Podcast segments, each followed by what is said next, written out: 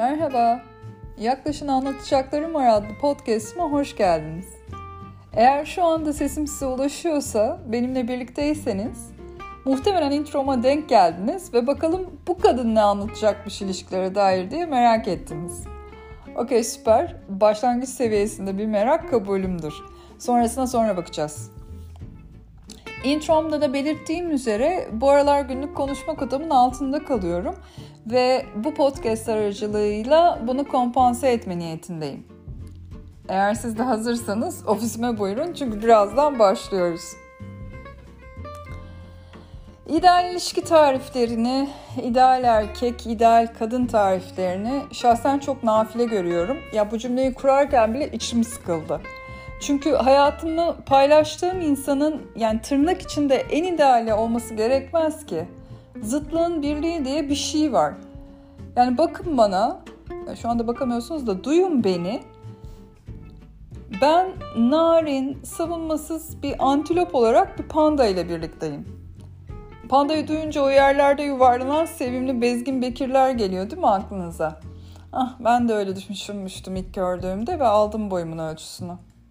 Dışı panda ama özü ayı bu hayvancıkların. Tanıdıkça, tanıştıkça daha ne gerçekler çıkacak ortaya bakalım ne gerçekler. Yaşayacağız ve göreceğiz. Neyse. Sözün özü. Yok benim menşeim Afrika. Yok efendim pandanınki Çin ama deyip ayrımcılık yapmayın. Armud'un sapı Üzüm'ün Çöpücüler Kulübü'nün genel sekreteri olarak söylüyorum size. O kulüpten bir iş çıkmaz. Yani benden çıkmadı oradan biliyorum.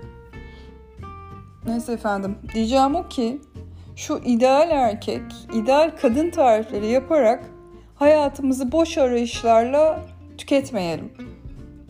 Hayatımızı paylaştığımız insanın en ideali olması gerektiği de nereden çıktı zaten? Yani doğada da dualite zıtların birliği diye bir şey var sonuçta.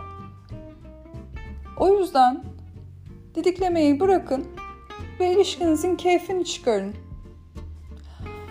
Bundan yıllar yıllar önce terapistim bana demişti ki Safines Hanım ideal var, istek var, bir de gerçek var. Hiç unutmam bu sözü gerçek var. Gerçeğinizi sevin ve beni dinlemeye devam edin.